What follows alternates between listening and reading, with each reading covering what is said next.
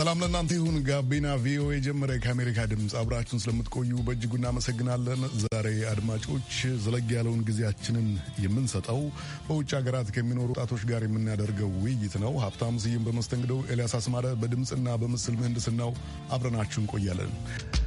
የዛሬው እንግዳችን በቴክኖሎጂ መስክ የተሰማሩ ኢትዮጵያንና ኤርትራውያንን ሕይወት ተሞክሮ በመሰነድ ይታወቃል። ሀበሻ ኢንቴክ በተሰኘ በበይነ መረብ ላይ በሚደመጥ ፖድካስት መሰናዶ በውጭ ሀገራትና ሀገር ቤት በሚገኙ ባለሙያዎች መካከል የሀሳብ ድልድይ ለመሆን እየሰራም ይገኛል። ዛሬ እንግዳችን ተፈሪ ካሳ ነው።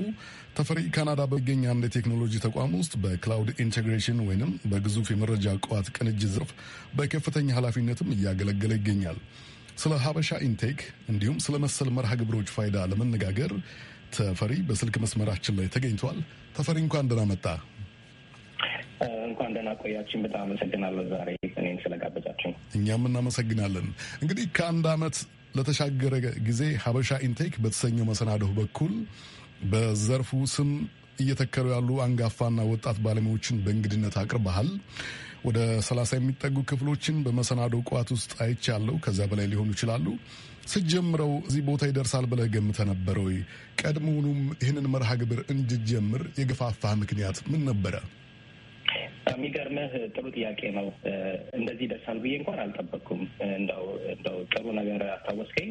ልክ ክለቡን Clubhouse ላይ ነው የከፈትኩት። Clubhouse የሚባል application ወደ ከ pandemic በኋላ በጣም የሞቀ ስለመጣ በጣም ብዙ ሰዎች በ exclusive ክለብነት ክለብነቱ ነው የሚያውቁት ወይ ደግሞ ተጋብዘህ ካልሆነ መግባት የማትችልበት ነገር ነው እና እድሉን አግኝቼ ስገባ በጣም ብዙ በተለያዩ የዓለም ክፍል ያሉ ሰዎች ቴክኖሎጂን ሲያወሩ ሰማሁ። በእንግሊዝኛ ነው አብዛኛው። በጣም deep የሆነ connection ፈጥረው እርስ በርስ ስራ connect የሚያደርጉበት ልምድ ልውውጥ የሚያደርጉበት እና ይህንን ሳይ ከበፊትም የነበረኝን ፖድካስት የመጀመር ፍላጎት አፈጠነልኝ እና podcast immediately አልጀመርኩም፣ ግን ክለቡ በቃ እስኪ ልጀምረው ብዬ ክለቡን create አደረግኩኝ ወደ ኤፕሪል አካባቢ። ከዛ በኋላ ግን ትንሽ ፈራው። ኧረ ይሄማ አበሻ ብዙ እንደዚህ አይነት ቦታ ላይ ላይመጣ ይችላል። ራሱን የሆነ vulnerable ላያደርግ ይችላል። ራሱን expose ላያደርግ ይችላል።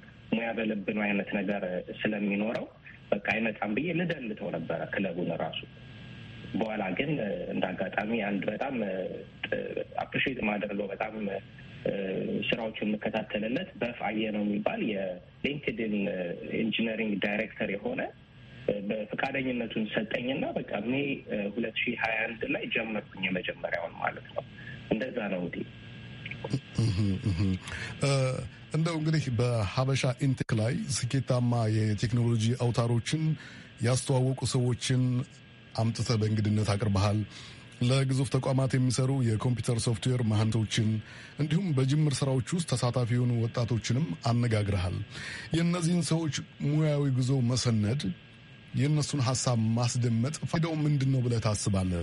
በተለይ በዘርፍ ውስጥ ለተሰማሩ ወጣቶች ያለው ፋይዳና ጠቀሜታ ምንድን ነው? ይህንን ምናልባት ለማገናኘት ሙዚቃ ሙዚቀኛ የሆኑ ሰዎችን ህይወት እንዴት ሚዲያችን እንደሚዘግበው እናውቃለን። እንዴት አድርገው እንደጀመሩት ይህንን ሁሉ በደንብ ብዙ ሰዎች ያውቃሉ። ነገር ግን በቴክኖሎጂ ላይ ያሉ ሰዎች እንዴት ወደ ቴክኖሎጂ እንደመጡ እንዴት አሁን ዛሬ ላይ ወደ ደረሱበት ትልቅ ኃላፊነት ወደ ትልልቅ company መስረታ እንዴት እንደበቁ ብዙዎቻችን አናውቅ። በጣም ብዙ በብዙ ነገሮች ይታወቃሉ እነዚህ ሰዎች ሚዲያ ላይ ከወጡት በስተቀር ብዙ አናውቅም እና ይሄ በጣም ቅናት ይፈጥርብኛል። እንዴት እኛ የራሳችንን ልምድ መሰነድ አቃተን? እንዴት የሪፈር ማድረግ አልቻልኩም አስብ ነበር እና ይሄ አንደኛው የኢኒሽት ያደረገኝ እና በትልቁም ደግሞ እንደ ጉልበት ሆኖኝ የምመራበት ሀሳብ ነው። እንግዲህ በእስካሁን ቆይታህ የጠቅላይ ሚኒስትሩ ቢሮ የዲጂታል ጉዳዮች አማካሪን ጨምሮ ታዳጊዎችን እያዝናኑ የሚያስተምሩ የኮምፒውተር ጨዋታዎችን እስከሚገነቡ ወጣቶች ድረስ አነጋግረሃል። እያንዳንዱ ፕሮግራም ክፍል የመማማሪያ አዲስ ነገር የመቅሰሚያ እድል ይመስለኛል። ከነማን ጋር ያደረግከው ቆይታ አንተ በግልህ አይን ከፋሽ ነው ያልታወቀን ያሳየ ነበር ብለህ ታስባለህ? በጣም ጥሩ ጥያቄ ነው። በመጀመሪያ እንግዶች በሙሉ እኔን የሚያስተምሩኝ ነበሩ። ሁሌም የምናገረው ነገር አለ። ይህን ሀበሻ in Tech እንደ selfish በቃ ለራሴ selfish purpose ነው የከፈትኩት ነው ምለው። ሁሌ በግልጽ የምናገረው ነገር ነው። እኔ የምማርበት ነው ከእያንዳንዱ ሰው በፋየነው በፈቃደኝነቱ ስላስጀመረኝ ሁሉም ጊዜ grateful ነኝ እና ከሱ humbleness ን ተምሬያለሁ። ይገርመሃል ከሌሎችም ብዙ የተማርኳቸው ነገሮች አሉ።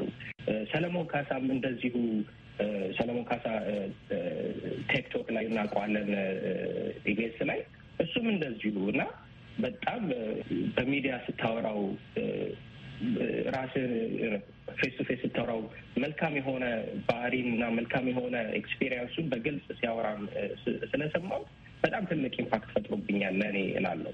ሌላኛው ምናልባት መኮንን ካሳ የሚባል አንድ እንግዳ የነበረ የ Microsoft የ cyber security director ነው እና በጣም የኖረበት ያሳለፈው ህይወት ከስደተኝነት ከጎንደር ጀምሮ በስደት እስከ ሱዳን እስከሄደበት እስከዛ እስከ ሲያትል አሜሪካ እንዴት አድርጎ ከታክሲ ሹፌርነት ወደ ቴክኖሎጂ ባለሙያነት እንዴት እንደገባ ያንን ሳይ በቃ ሳይሸሽግ በግልጽ በጣም በቃ ልብን በሚነካ እና እንደው አድማጮች ያንን recommend አደርጋለሁ። በተለይ ከሀገር ወጥተው ስራ የሚሰሩ ሰዎች በቴክኖሎጂ ላይ ያሉ ሰዎች እንደ መኮንን ካሳ አይነት ሰው በጣም inspire ያደርጋል ብዬ አስባለሁ። ሌላኛዋ እንግዲህ ራሄል ቡደጀኔ ትባላለች። እሷ ደግሞ ኔዘርላንድ ነበረ የምትኖረው ወደ ኢትዮጵያ ተመልሳ outsourcing company ከፈተች። outsourcing ማለት በምናውቀው ያው ቴክስታይል፣ ጨርቃ ጨርቆች እንደዚህ አይነት ነገሮች ነው። እሷ ደግሞ የከፈተችው ቴክኖሎጂን outsource ማድረግ ከኢትዮጵያ ለኔዘርላንድ company ለውጭ company ዎች ኢትዮጵያ ባሉ ቴክኖሎጂ ባለሙያዎች ስራዎችን ማሰራት። ይሄ ደግሞ ትልቅ አይን ከፋች ነው። ምክንያቱም ትልቅ potential አለን፣ ወጣቶች ብዙ አለን እኛ ሀገር እና ወጣቶቹ ኢትዮጵያ ውስጥ ሆነው ከሀገር ሳይወጡ ለትልልቅ company ዎች developer ሆነው መስራት ይችላሉ። በተለያየ field በዚህ በቴክኖሎጂ ውስጥ መስራት ይችላሉ እና ይህ ትልቅ አይነ ከፋች ነበረ። ስማቸውን ጠቅሼ እንትን ማለላቸው በጣም ብዙ እንግዶች አሉኝ። ለምሳሌ ሰላም አየለ ከበደ የኔ batch ነች። ባህር ዳር ዩኒቨርሲቲ ነው እሷም የተማረችው። አሁን director of Antler ነች። ሺ በጣም ብዙ ነገሮች ሰርታለች ከዚህ በፊት። ነገር ግን ይህ ስራዋ ትልቅ impact ያለው በተለይ አፍሪካ ላይ ኬንያ ላይ ነው ያሉት። አሁን በዚህ ሰዓት ትልልቅ startup የማስመስመር የማስመስ እንዲመሰረት የሚያስችሉ ትልልቅ እድሎችን የሚሰጥ ድርጅት ላይ ነው የምትሰራው እና ይሄ ለእኔ ትልቅ አይነ ከፋች ነገር ነበረ። ያው ሁሉንም ዘርዝሬ አልጨርስልህም፣ ግን እነዚህ እንደው ለመጥቀስ ያህል ነው። መልካም እንግዲህ በቴክኖሎጂ መስክ ላይ የሚያተክሩ የበይነ መረብ ላይ መሰናዶዎች ወይም መርሃ ግብሮች ያን ያህል የበረከቱ አይደሉም። ያንተ ይመስለኛል በተለይ በፖድካስት ዘርፍ ጎልቶ የሚታየው ሀበሻ ኢንቴክን ለአድማጮች በማድረስ ረገድ የገጠሙ ተግዳሮቶች ምን ነበሩ? መሰል እንቅስቃሴዎች፣ መሰል መርሃ ግብሮች እንዲበራከቱ እንዲበዙስ ምን መደረግ አለበት? በጣም ጥሩ ጥያቄ ነው። ይገርምሃል፣ እኔም ላገጠመኝ ብቻ ሲሆን ብዙ እንደዚህ በሙያ ተኮር ላይ ለሚሰሩ ሰዎች ትልቅ ፈተና ነው። ሌሎችም አሉ በዚህ ደረጃ ያው ቴክኖሎጂ ላይ እንኳን ባይሆን ሌሎች ሙያዎች ላይ የሚያወሩ እንደዚህ አይነት ዝግጅቱን የሚያዘጋጁ እነዚህ ሰዎች time ኣቸውን እንደዛ እንትን ብለው የሚመጣላቸው audience እኔም ጋር በጣም struggle ያረኩት በተለይ በፖለቲካ ወይ ደግሞ በሌሎች ይሄ ምንድን ነው emotional የሆኑ ወሬዎች ወይ ደግሞ sexual የሆኑ ወሬዎች እንደዚህ አይነት ነገር ሲሆኑ በጣም ብዙ audience ልታገኝ ትችላለህ። የሃይማኖት ክርክሮች፣ የፖለቲካ ክርክሮች በጣም ብዙ audience ኦችን ያመጣልሃል። እንዲህ አይነት ግን ሙያ ተኮርና ለውጥን የሚያመጡ ሲሆኑ ብዙ ጊዜ challenge ያጋጥማል። በተለይ ማዳመጥ ሊችሉ የሚችሉ ሰዎችን ትንሽ ወደኋላ ሲላቸዋለ ወደ ሌላ ነገር ተስበው ማለት ነው እና more እንደዚህ አይነት ፖድካስቶች እንደዚህ አይነት ዝግጅቶች በተለይ ደግሞ ብዙ ብዙሀኑን ወጣት ሊደርስ በሚችሉ ሚዲያዎች ላይ ማስተላለፍ ቢቻል ትልቅ impact አለው ብዬ አስባለሁ እና ምናልባት ከፖድካስቱ በተጨማሪ እንደዚህ እንደናንተ አይነት ሚዲያዎች፣ ሌሎችም local ያሉ ሚዲያዎች እኔ አይነት ነገሮች ላይ ምናልባት ነው ፖድካስቶች እኔ ፖድካስቶቹ ላይ ምንም አይነት monetization አልሰራም። እነዚህን restream ማድረግ ማስደመጥ በጣም ትልቅ impact ሊፈጥር ይችላል ብዬ አስባለሁ። መልካም እንግዲህ ተፈሪ፣ በዚህ ሁኔታ ውስጥ ይሄንን መርሃ ግብር እዚህ ቦታ ላይ አድርሰሃል። በርካታ በቴክኖሎጂ መስክ የተሰማሩ ሰዎችን ጠይቀሃል። የቴክኖሎጂ ዘርፍ አድናቂና ወዳጆች የሆኑም ሀሳቦችን እንዲያቀርቡ ጥያቄ እንዲጠይቁም እያደረግህ ይገኛል። የመጪ ዘመን ህልምህ ምንድን ነው? በቀጣይ ዓመታት ልታደርጋቸው ያሰብካቸው ጉዳዮች ምንድን ናቸው? በጣም አመሰግናለሁ። ይህ ትልቅ ትልቅ ጥያቄ ነው። ምናልባት በቀላል ላልመልስል እችላለሁ። ነገር ግን in general በዚህ በተለይ አሁን ባለሁበት field ትልቅ impact ያለው ነገር ለመስራት እፈልጋለሁ። አሁን የምሰራው በአንድ ካናዳ ውስጥ ባለ ትልቅ ባንክ ውስጥ ነው። እዛ ውስጥ cloud ቴክኖሎጂን implement ከሚያደርጉ team member ኦች ጋር ሆኜ አብሬ እሰራለሁ። ይሄ ደግሞ ትልቅ ባንኩን ለመቀየር የሚረዳ ቴክኖሎጂ ነው። ይህንን ራሱን ኢትዮጵያ ውስጥ በስነ ስርዓት በደንብ ተደርጎ implement ቢደረግ ዲሌ የለም። በጣም ብዙ perfect የሆኑ ነገሮች መስራት ይቻላል። እንዲህ አይነት collaborative የሆኑ ስራዎችን መስራት እፈልጋለሁ፣ በተለይ በኢትዮጵያ ውስጥ ማለት ነው። ከሀበሻ ኢንቴክ በተገናኘ ደግሞ የበለጠ reach እንዲያደርግ ቅድም ለመጥቀስ ሞክሬልሃለሁ። ምናልባት collaboration with media local ካሉ ሚዲያዎች ጋር not just አዲስ አበባ በየቦታው so that እነዚህ ወጣቶች በተለይ ኢትዮጵያ የወጣቶች ሀገር ነች።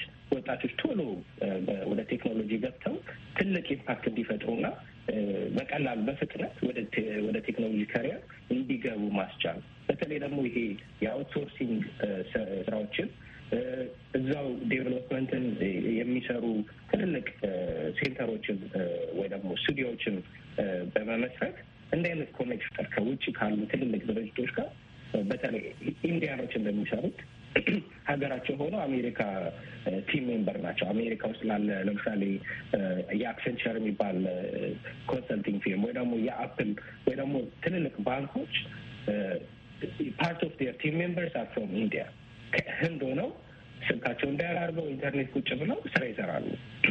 እንዲህ አይነት ነገር የማብዛትና በዚህ ነገር ላይ collaborate የማድረግ ትልቅ ህልም አለኝ። በጣም አመሰግናለሁ ተፈሪ። ጥያቄዎቼን ወደ ማገባደዱ ላይ ነኝ። በዚህ ውይይት ውስጥ እንደው ሳናነሳው ከቀሩ ወይም ሳይጠቀስ ባያልፍ የምትለው አንድ ሀሳብ ካለ በቀጣይ ሁለት ደቂቃዎች አጋራን። በጣም አመሰግናለሁ። የቴክኖሎጂን ትንሽ አውርተን ነበረ። ቴክኖሎጂ ኢትዮጵያ ውስጥ እንዴት ነው ዲጂታል ትራንስፎርሜሽን ቅደም ጠቅሰልኛል። ከጠቅላይ ሚኒስትሩ የዲጂታል ኢኮኖሚ አማካሪ ጋር አውርቻለሁ። ኢትዮጵያ ውስጥ በጣም ብዙ ፍላጎት አለ። ከ government ም ያንን አይተናል። ነገር ግን ያው በ campaign የሚሆን ነገር አይደለም ያለው መሆንም የለበትም እሱ መሆን ያለበት actually implementing actually ከትንሹ ጀምሮ ቢሆን ያንን መሬት ላይ ማውረድ እና ይህንን ደግሞ ሊሰሩ የሚፈልጉት ሰዎችን ባለመግፋት opportunity በመስጠት financial support በማዘጋጀት ለ startup company ዎች የተሻለ support መስጠትን ቢጀመር በመንግስት ደረጃ ሊሆን ይችላል፣ በ private company ዎች ሊሆን ይችላል። እንደ ነው hackathon የሚባል ነገር አለ። ሰብስበህ ወጣቶችን እስኪ ይህንን ነገር ስሩልኝ፣ ይሄ ችግር አለብኝ፣ ይህን ስሩልኝ ብለህ አወዳድረህ ገንዘብ ትሸልማቸዋለህ። solution ኑ ሌላ ታደርገዋለህ። እንዲህ እንዲህ አይነት ነገሮች በማዘጋጀት የበለጠ inspiration መፍጠር ይቻላል በየቦታው በተለይ ደግሞ ስራ በጣም በሚፈለግበት ሰዓት በዚህ ሰዓት እንዲህ አይነት ነገሮችን ማብዛት ትልቅ ነገር ነው ብዬ አስባለሁ እና more ወደ ስራው መግባት ከወሬው፣ ከስብሰባው፣ ከ campaign ኑ እንዲህ ከሚደረገው ይሄ አበል ተኮር የሆኑ ነገሮች ወደ ስራው መሬት ወደ ወረደው ስራ ቢገባና በቃ action ያለው ነገር ቢደረግ ትልቅ ፍራል በአጭር ጊዜ ውስጥ ለውጥ ይመጣል ብዬ አምናለሁ። እጅግ በጣም አመሰግናለሁ። ተፈሪ ካሳ ሀበሻ ኢንቴክ የተሰኘው የበይነ መረብ ላይ መሰናዶ አቅራቢና የውይይቱ መድረክ መስራች ነህ።